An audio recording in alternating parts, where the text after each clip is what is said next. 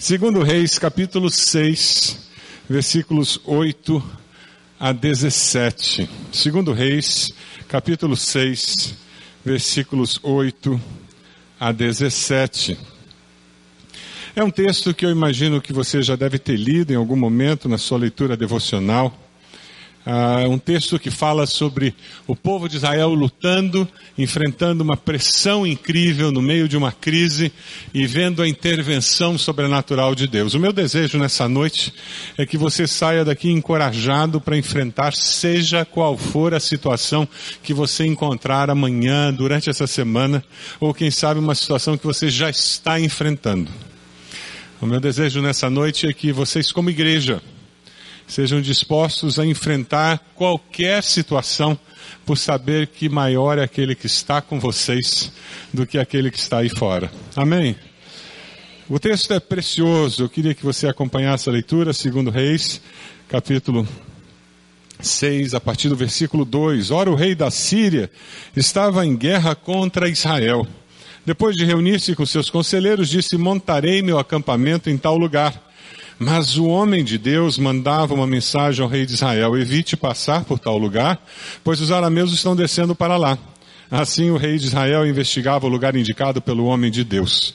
Repetidas vezes, Eliseu alertou o rei que tomava as devidas precauções. Isso enfureceu o rei da Síria, que convocando seus conselheiros perguntou-lhes, vocês não me apontarão qual dos nossos está do lado do rei de Israel? Respondeu um dos conselheiros, nenhum de nós, majestade, é Eliseu, o profeta que está em Israel, que revela ao rei de Israel até as palavras que tu falas em teu quarto. Ordenou o rei, descubram onde ele está, para que eu mande capturá-lo. Quando lhe informaram que o profeta estava em Dotã, ele enviou para lá uma grande tropa com cavalos e carros de guerra. Eles chegaram de noite e cercaram a cidade. O servo do homem de Deus levantou-se bem cedo pela manhã e quando saía viu que uma tropa com cavalos e carros de guerra havia cercado a cidade. Então ele exclamou: Ah, meu senhor, o que faremos? E o profeta respondeu: Não tenha medo.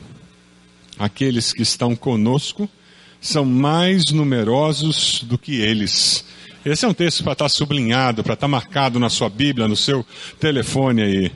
E o versículo 17 diz: E Eliseu orou: Senhor, abre os olhos dele para que veja. Então o Senhor abriu os olhos do rapaz, que olhou e viu as colinas cheias de cavalos e carros de fogo ao redor de Eliseu. Coisa linda! Sabe, Dotã era uma cidade que estava aproximadamente 18 quilômetros de Samaria. Nós vivemos numa sociedade que tem um paradoxo absurdo. Ao mesmo tempo que você tem a medicina usando nanotecnologia para fazer tratamento nas pessoas, no ser humano, em que a tecnologia do ser humano, as descobertas surpreendem a, a cada dia, nós temos esse mesmo ser humano, tremendamente científico, tecnológico, avançado, vivendo uma vida supersticiosa, ah, dependendo de ritos completamente absurdos e lógicos. É paradoxal essa postura. E isso tem a ver com o ser humano e as necessidades que ele tem. Porque ele precisa ver a vida de uma maneira diferente. E por mais que ele negue a existência do sobrenatural, ele não consegue viver sem, de alguma forma, procurar respostas para as questões existenciais da vida. A minha pergunta para você é como é que você vê a vida? De uma forma nua e crua? Ou você consegue enxergar além do que os olhos humanos veem? Eu queria fazer um exercício com você. Vamos caminhar um slide de cada vez e você vai me ajudar a desvendar o que está aparecendo. Vamos lá. Primeiro slide. Vamos lá? Próximo. O que que você está vendo aí? O que que é isso aí? Pergunta a pessoa do lado. O que que é isso?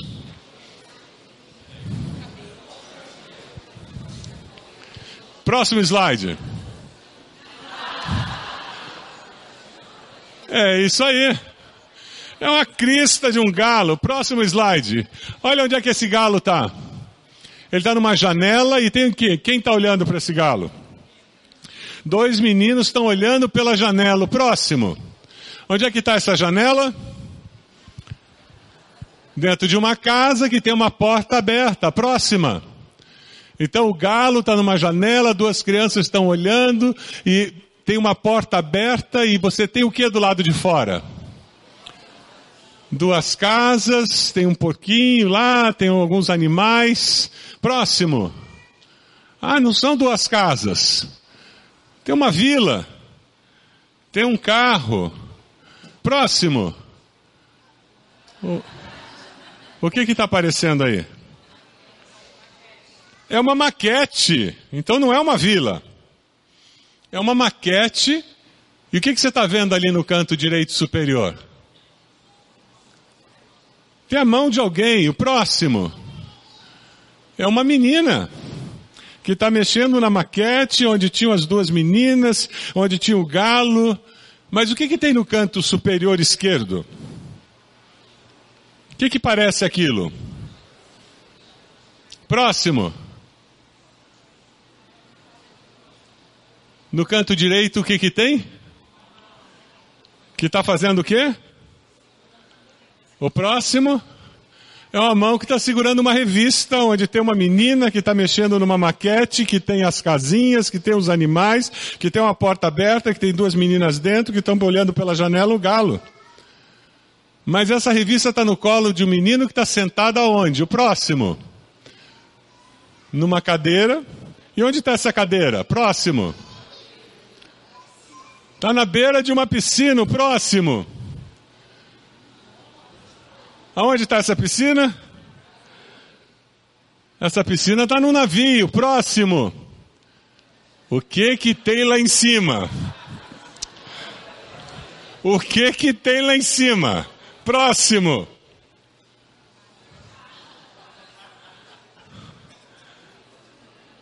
Na realidade é a propaganda de um cruzeiro.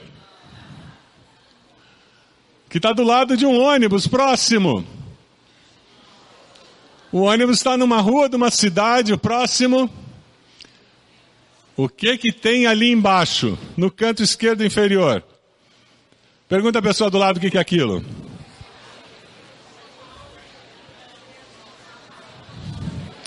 Quem falou que era uma bota? Alguém falou? Um sapato. Vamos lá. O ônibus está na televisão que esse cara está assistindo. Próximo. Olha o canto superior, o que, que aquilo parece? Hein? Próximo.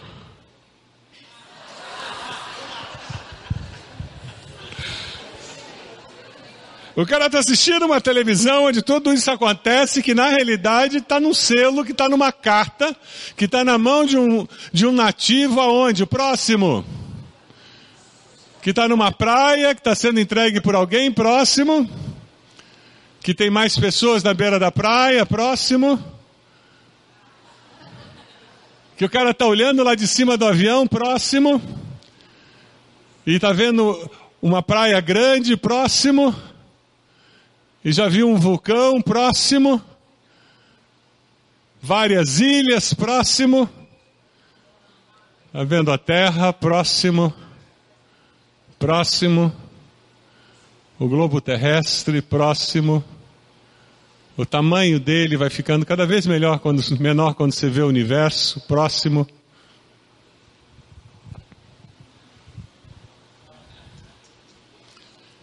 Você vê o mundo como Deus o vê? A mensagem de hoje tem a ver com isso. Qual é a percepção que você tem da vida? E a nossa luz somos para enxergar além do que o olho humano vê. A tendência é ficar olhando a crista do galo e perder tudo mais. Eu olho aquele problema familiar com aquele filho rebelde e eu perco a bênção de ter um filho, dado por Deus. Eu vejo a dificuldade de relacionamento com o marido ou com a esposa, e eu perco a bênção da família que Deus me deu. E só vejo o ponto negativo naquele relacionamento conjugal. Eu vejo aquele chefe infeliz que Deus me deu, E eu perco a bênção do sustento que vem através daquele trabalho, da realização profissional, porque eu estou vendo a crista do galo só. Esse texto de Eliseu é possível enxergar além do exército inimigo nos atacando, mas pode ser, nós podemos enxergar a proteção divina. O rei da Síria mandou o exército mais dos olhos. Eliseu nos que prender Eliseu. Mas Eliseu via mais do que o exército da Síria. O que, que ele via? O exército do Senhor. Em que situação da sua vida você precisa enxergar o exército do Senhor?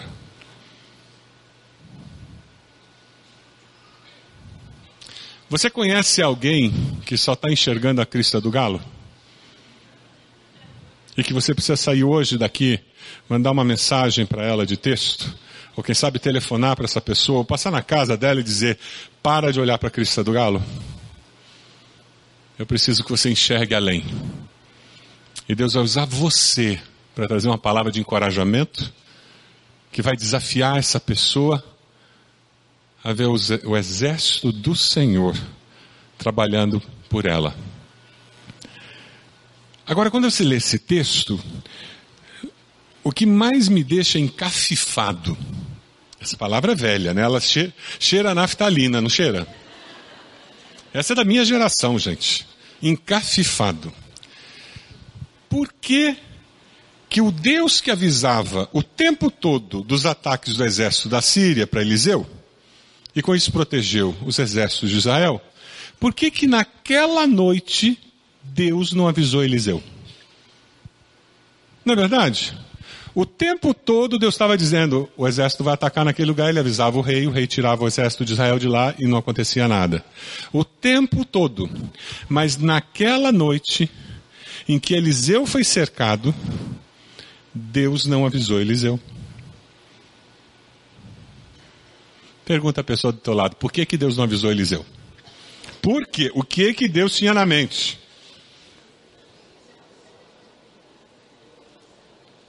Será que Deus estava dormindo? Deus perdeu o timing? Por que, que Deus não cura todas as doenças? Por que, que Deus não resolve todos os seus problemas? Ele não pode resolver? Por que, que Deus deixa acontecer tragédias nesse mundo? Por que, que tem crente que passa por dificuldades? Por que, que tem filhos de Deus que, que passam por situações muito infelizes na vida?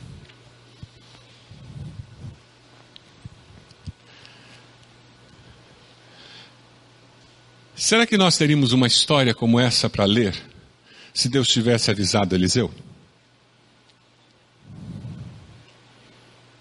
O servo de Eliseu teria tido a experiência que ele teve se Deus tivesse avisado Eliseu?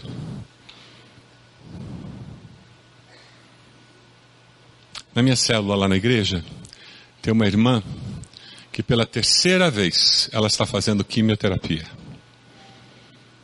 No ano passado ela fez uma sessão de quimioterapia, usando uma quimioterapia oral, que queimou as mãos e os pés. Ela não conseguia andar, as mãos criou uma casca que ela não conseguia fechar, não conseguia comer. Os pés queimavam, dela não conseguia colocar sapato. O testemunho daquela mulher, enquanto ela viveu aquela experiência, tocava o coração de todo mundo que chegava perto dela. E passou a quimioterapia, as mãos e os pés melhoraram. E agora, no começo do ano, apareceram células cancerígenas em outra parte do corpo. E ela começou de novo quimioterapia. Falei com ela essa semana, ela disse, pastor, cabelo já começou a cair de novo.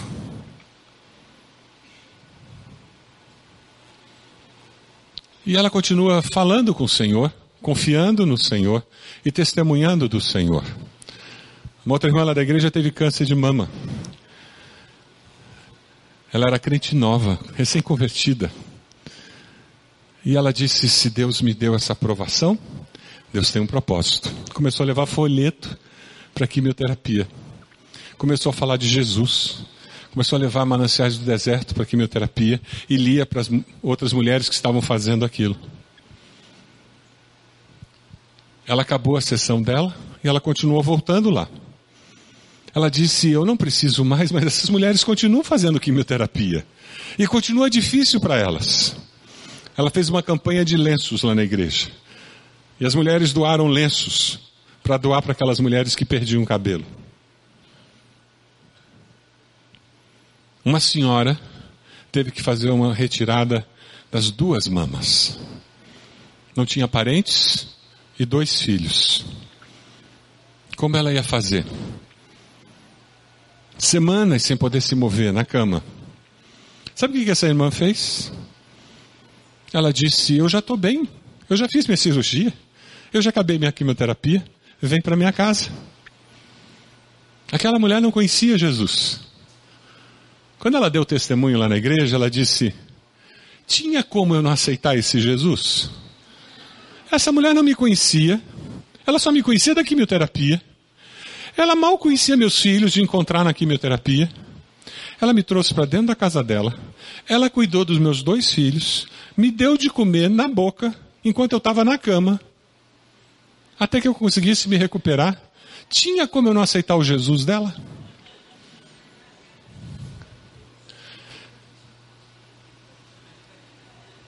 No mundo tereis, mas tende.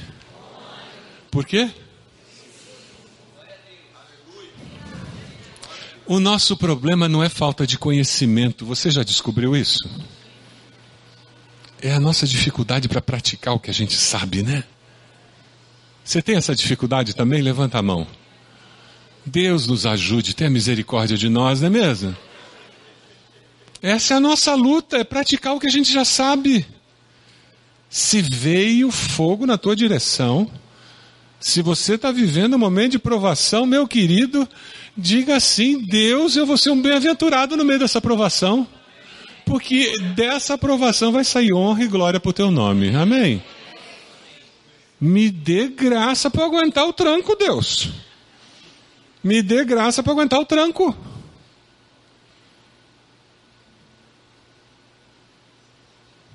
Não vos sobreveio provação que não seja humana, mas fiel é Deus, que não permitirá que sejais provados ou tentados além das vossas forças. Mas pelo contrário, juntamente com a provação, com a tentação, ele vos proverá livramento, escape, de sorte que o possais suportar. Na linguagem de hoje é Deus dá o frio conforme o cobertor nunca vai ser maior do que o tamanho do teu cobertor. Veja o versículo 15 no, no texto que a gente leu. O que, que tem lá no versículo 15? A hora que o servo de Eliseu acordou, tirou a remela do olho, olhou pela janela, viu aquele bando do exército da Síria. O que, que ele disse? Ai, Senhor, que faremos? Quem aqui já fez essa pergunta para Deus? Levanta a mão. Um bando de gente sincera, alguns não tão sinceros. Ficaram com a mão abaixada. Mas de alguma forma todos nós já dissemos isso para Deus, não entendi agora, Deus. Qual é a tua?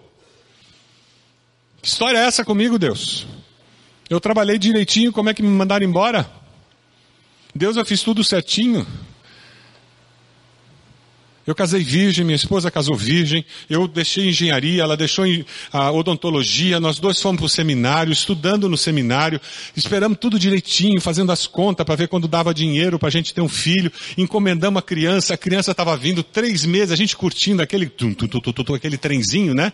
Quando você faz a, faz a primeira ecografia, a gente curtindo, compramos as primeiras roupinhas, compramos o armário do bebê, minha esposa teve uma infecção intestinal no carnaval, em dois dias, a criança nasceu com três meses e meio, uma menina.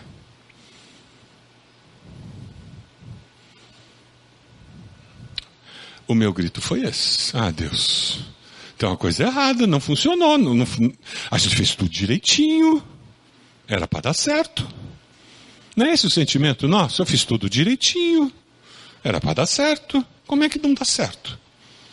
Eu passei seis meses brigado com Deus e fazendo seminário. Ensinando escola dominical, pregando e brigado com Deus. Eu não sabia que eu estava brigado com Deus, mas a minha vida cristã era seca que nem palha. Você já teve período de deserto na vida cristã? Você lê a Bíblia é sem graça. Você ora, a impressão que você tem que bater no teto caindo na cabeça. Você vai para a igreja, você canta. Pois é, né? Você canta. Mas não flui. O sermão sempre é comprido, comprido e não acaba. Já teve essa sensação que não acaba o sermão? E parece que cada domingo o pastor prega mais comprido. E parece que ele estuda menos, que ficou menos interessante. O problema não é o pastor, sou eu. Eu que estou seco por dentro. É o meu coração que está vazio, então não, a palavra chega lá e não, não tem um terreno.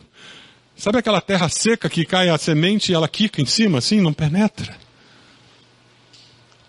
Depois de seis meses, Deus finalmente conseguiu quebrar aquele coração duro, ressentido, porque eu achava que Deus tinha falhado comigo. E ele me lembrou que no mundo tereis aflições. E é bom você ter bom ânimo porque vem mais por aí.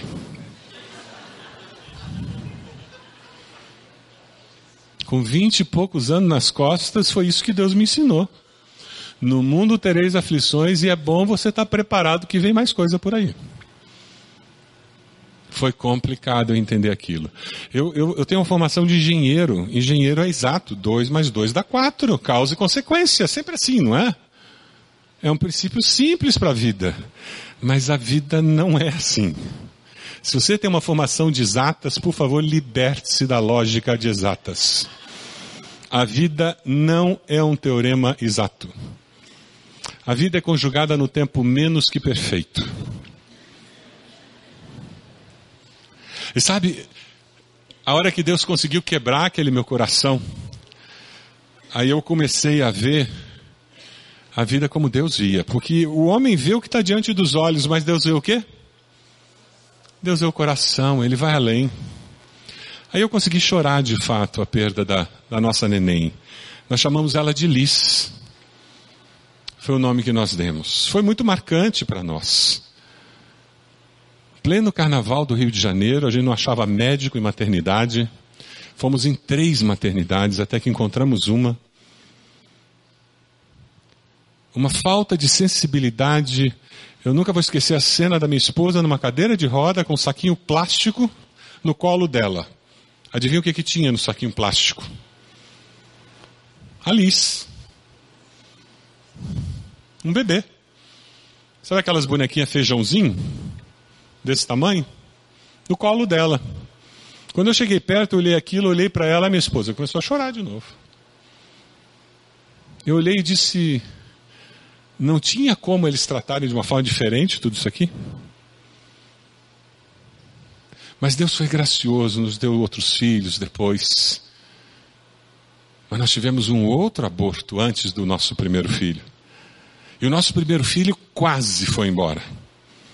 20 dias de repouso absoluto, com sangramento.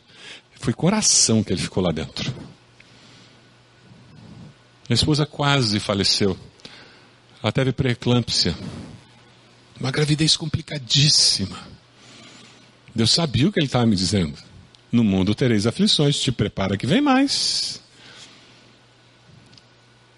Quando o fogo da provação vem, ele forja caráter, fortalece nossa fé. Se nós temos um coração ensinável, você tem um coração ensinável? Isaías 55, 9. É um texto precioso. Eu queria que você lesse comigo. Vamos ler juntos? Pois os meus pensamentos não são os pensamentos de vocês, nem os seus caminhos, os meus caminhos, declara o Senhor.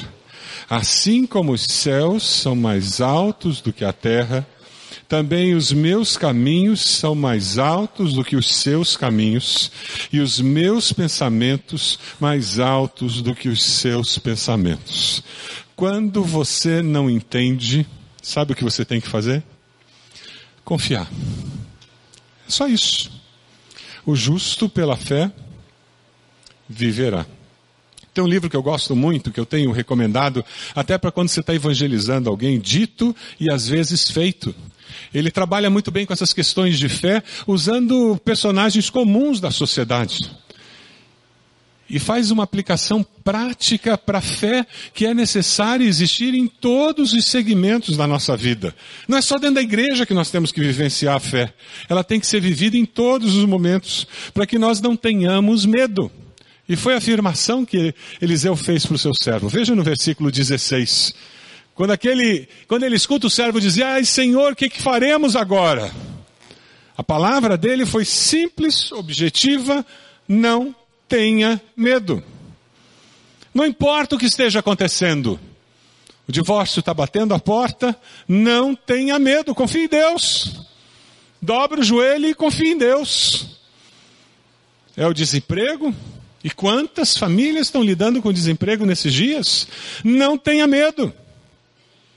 Pediram meu apartamento, para onde eu vou, não tenha medo.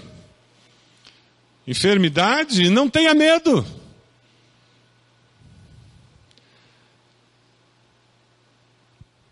Tem um pastor aposentado lá na igreja, muito querido, ele frequenta a minha célula.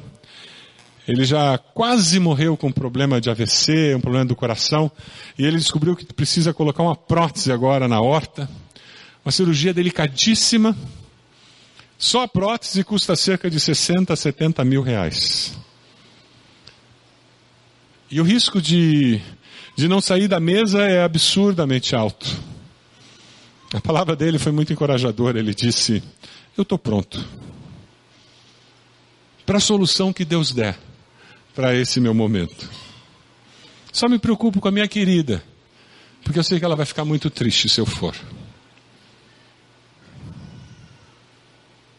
Eu estou pronto. Não tenha medo. Sabe por quê? Porque você está cercado pelo exército do Senhor. Amém? É com essa certeza que nós vivemos. Veja o versículo 16. Aqueles que estão conosco são o quê? Mais numerosos dos que são contra nós.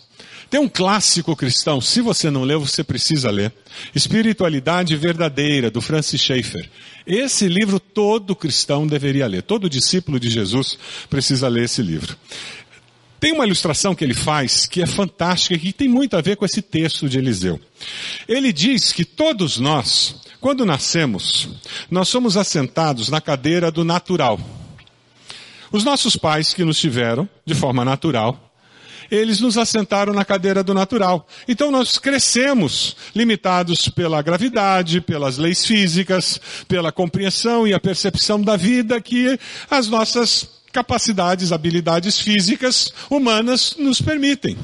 E nós crescemos assim. Até o dia em que nós conhecemos a Cristo como Senhor e Salvador, nos arrependemos dos nossos pecados, tomamos uma decisão ao lado dele. Nesse dia, algo sobrenatural invade o nosso ser. O apóstolo Paulo diz que quando nós nos convertemos, nós somos assentados nas regiões celestiais em Cristo Jesus. Francis Schaeffer disse que nós somos assentados na cadeira do sobrenatural. E nós passamos a ver a vida como Deus a vê. Nós passamos a ver as circunstâncias como Deus a vê. Nós passamos a ver as pessoas como Deus as vê. Nós começamos a reagir às situações como Deus reage porque nós estamos percebendo de uma forma diferente. É por isso que de vez em quando a família entra em crise quando alguém aceita Cristo e diz, virou fanático pirou. Porque a pessoa muda valores, a maneira de ser, a postura. Na minha cela tem uma senhora que ela, toda terça-feira, ela tem um, um grupo de carteado, joga dinheiro, isso há décadas. E ela fez a besteira de aceitar Jesus ano passado. Tadinha. E ela jurou de pé junto que não ia abandonar o carteado. nem o cigarro, nem o carteado. Porque isso é besteira, ela podia ter Jesus e continuar com o carteado. Na cela, uma, um dia, o pessoal da cela pegou no pé dela e disse: Você não vai conseguir. Porque se de fato você tomou a decisão lá de Jesus, o Espírito Santo vai começar a te incomodar.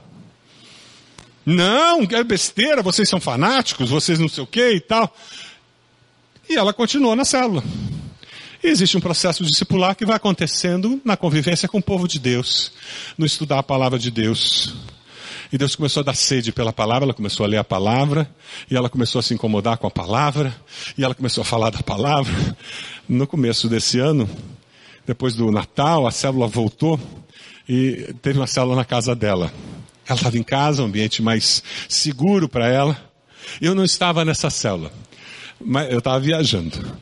Aí o líder em treinamento veio para mim e disse, pastor, você não sabe o que, que ela falou. Eu disse, o que, que ela falou? Ela disse que ela está começando a evangelizar o povo do carteado dela. Que ela está fazendo oração com, com as mulheres, ela está levando o versículo bíblico. Eu disse, lá no tal do carteado? É. E o pior, pastor? E começou a dar risada. Ela disse que já está ficando muito sem graça aquele negócio. Aí esse irmão, que é o líder em treinamento, o negócio dele era bolão quando ele se converteu. Ele tinha um grupo de bolão que era a religião dele. E ele se converteu e disse que eu não vou largar nunca, pastor e tal. Eu disse, não, começa a falar de Jesus para aquele povo do bolão.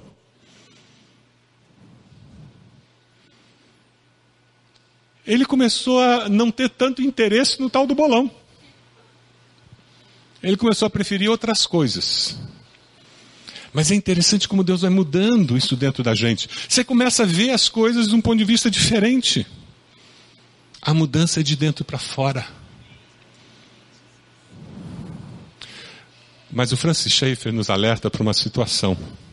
Ele disse: o problema é que a gente andou tanto tempo na cadeira do natural, que às vezes nós que fomos assentados na cadeira do sobrenatural, por estarmos muito acostumados com aquela cadeira, e por vermos muitas pessoas ao nosso redor, aqueles cristãos nominais sentados naquela cadeira, sabe o que acontece conosco? A gente volta para aquela cadeira. E nas igrejas você encontra muita gente que um dia tomou uma decisão ao lado de Jesus, mas que vive como pagão, que não consegue dar um passo de fé, que não consegue enxergar os relacionamentos do ponto de vista de Deus, é tomar lá da cá. Comigo é assim. Pisou no meu calo, eu piso em dois. Bateu, levou. É mesmo de igreja. Eu não perdoo. Conhece gente assim? São membros de igreja que estão na cadeira do natural. O apóstolo Paulo fala sobre isso, dizendo crentes carnais e crentes espirituais. Quando nós vemos Eliseu, nós vemos alguém que descobriu que se Deus é por nós, quem será contra nós? Que o anjo do Senhor acampa? Que ninguém pode nos separar? Nosso problema não é falta de conhecimento, é dificuldade na prática. Muitas vezes nós não conseguimos confiar no nosso Deus, porque Ele é muito pequeno. Nós fizemos Deus a nossa imagem e semelhança. Você já percebeu isso? Não é você que é a imagem e semelhança de Deus. Não é você que é, é limitado. É o seu Deus que é pequeno demais. Porque você está na cadeira do natural, você coloca Deus numa caixinha, e Deus pode e não pode. Estava conversando com o pastor Gilberto. Existe a possibilidade dessa igreja ser desafiada a dar um passo de fé absurdo com a questão de talvez ter que sair desse lugar e ir para outro lugar. Eu achei muito legal. Desculpa. Mas eu achei legal. Eu curto esses negócios. Vou acompanhar de longe curtindo e babando. Porque se Deus colocar vocês nesse, nessa sinuca de bico, gente, vocês vão crescer demais. E não é em número só não, gente, vocês vão crescer como, como crente em Jesus. Vocês vão virar crente muito legal. Vocês vão confiar demais em Deus. A vida de oração de vocês vai mudar. Vocês vão orar como vocês nunca oraram antes. Nossa igreja, quando a gente comprou a propriedade que a gente tem hoje, a nossa entrada na igreja era 35 mil. Nós pagávamos 25 mil de prestação. Isso no ano 2000. Loucura mesmo. A gente não tinha dinheiro. A gente fez alguns bazares que ficaram famosos na vizinhança. Seis da manhã tinha fila na porta da igreja. De tão bons que eram os bazares. Porque eu disse para o povo da igreja, eu disse, gente, abra a porta do armário da sua casa e o que você não usou no último ano, traga. Pote, panela, pirex, travessa, jogo de jantar, roupa, porque nós vamos vender e vai virar dinheiro. Só não pode trazer a sogra, porque não tem mercado. O resto traga. Sogra não vende. O povo trouxe, gente. Nunca nós oramos tanto. Provação faz a gente ter uma experiência com Deus que vai além do monólogo muito comum. Vocês estão trabalhando esse ano com a ideia de Jesus, Jesus é. E vocês vão conhecer Jesus com mais profundidade, a pessoa de Jesus.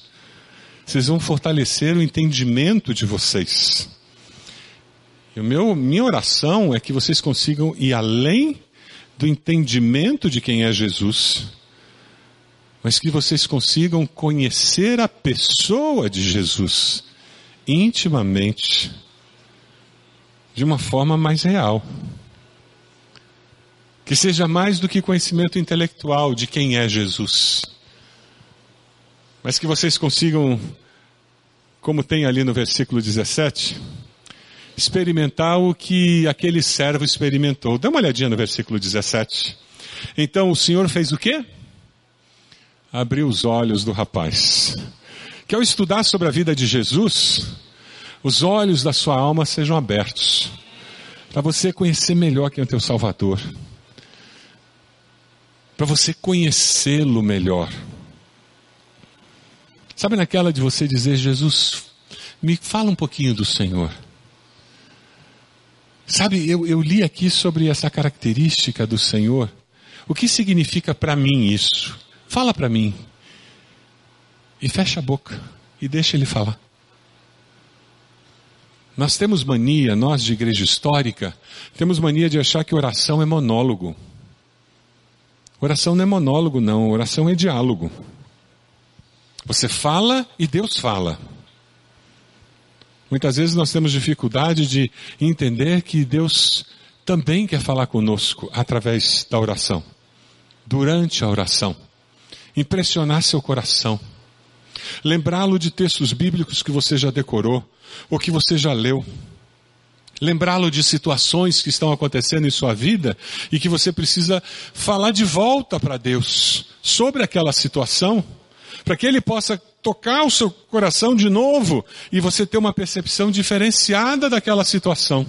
Porque você está conversando com Jesus sobre aquele filho, sobre aquela situação no trabalho, conversando com Jesus sobre aquela situação no relacionamento com a sua esposa, com o seu esposo, porque tem um diálogo, então existe um progresso no processo do entendimento.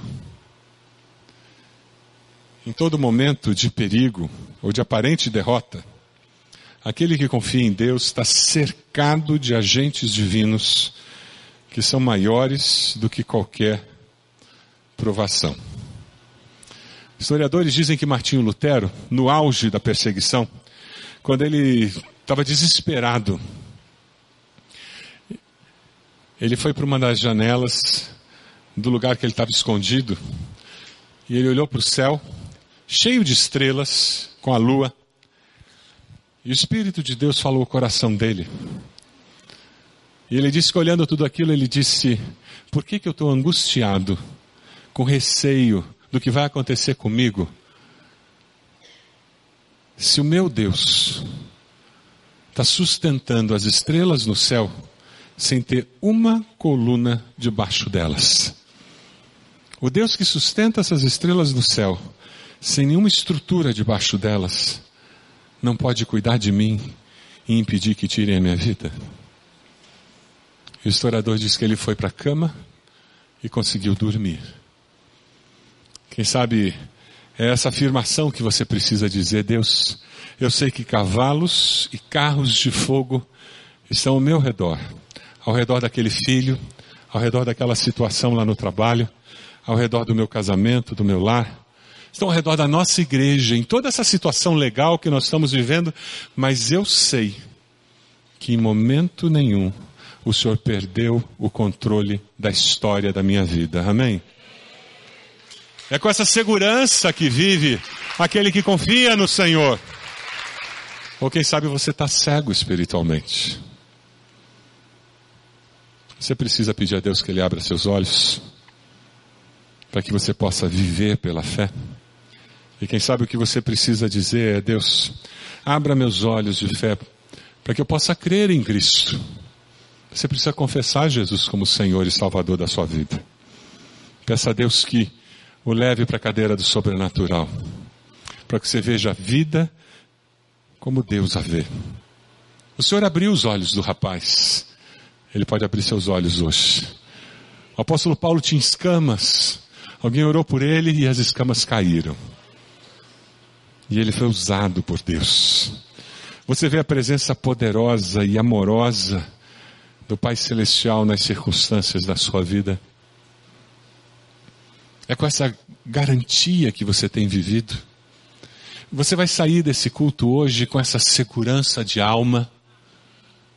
Você vai deitar a cabeça no travesseiro em casa e dormir o sono tranquilo daqueles que sabem em quem tem crido? É por isso que existe o sono dos justos. Porque em Cristo nós somos justificados.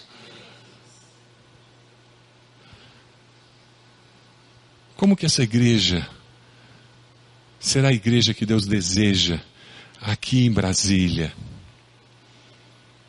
É só se ela viver com essa certeza de que os anjos do Senhor estão ao redor e que o exército do Senhor está lutando. Não é essa igreja que está lutando contra ministério público ou contra órgão do governo. Não, não é isso não. Quem luta as nossas lutas é o Senhor, amém? Os exércitos do Senhor estão posicionados.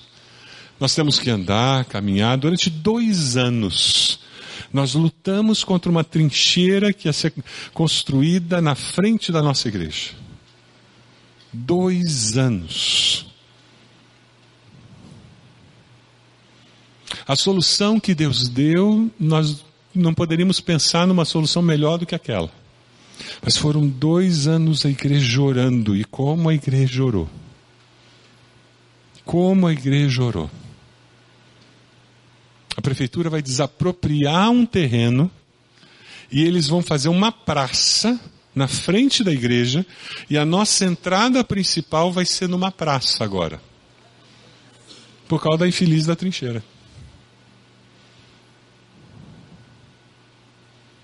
Mas depois de dois anos de luta, essa luta que o pastor Gilberto está indo, e vai e conversa com o Ministério Público. Nós entramos no Ministério Público Meio Ambiente com uma ação. Aí tem aquelas reuniões intermináveis. Aí leva aquela pilha de papel. Aí quando você acha que a coisa está andando, aí dá tudo para trás. Aí você começa tudo de novo. Aí reúne com o advogado. Aí reúne. E se o povo de Deus não está por trás, orando, intercedendo, O Instituto de Planejamento Urbano de Curitiba nos tratou como lixo. Lixo em todo o processo. Como se nós fôssemos um bando de ignorantes. Mas Deus honrou cada momento. Era muito interessante que eles preparavam a armadilha, sem saber da armadilha, nós chegávamos com a resposta. Os irmãos da igreja que podiam estar presentes na solução eram as respostas que nós precisávamos dar para eles. Coisa de Deus. A gente saía da reunião dizendo, mas Deus sabe a luta que a gente está lutando. A gente não estava sozinho. E o povo de Deus intercedendo.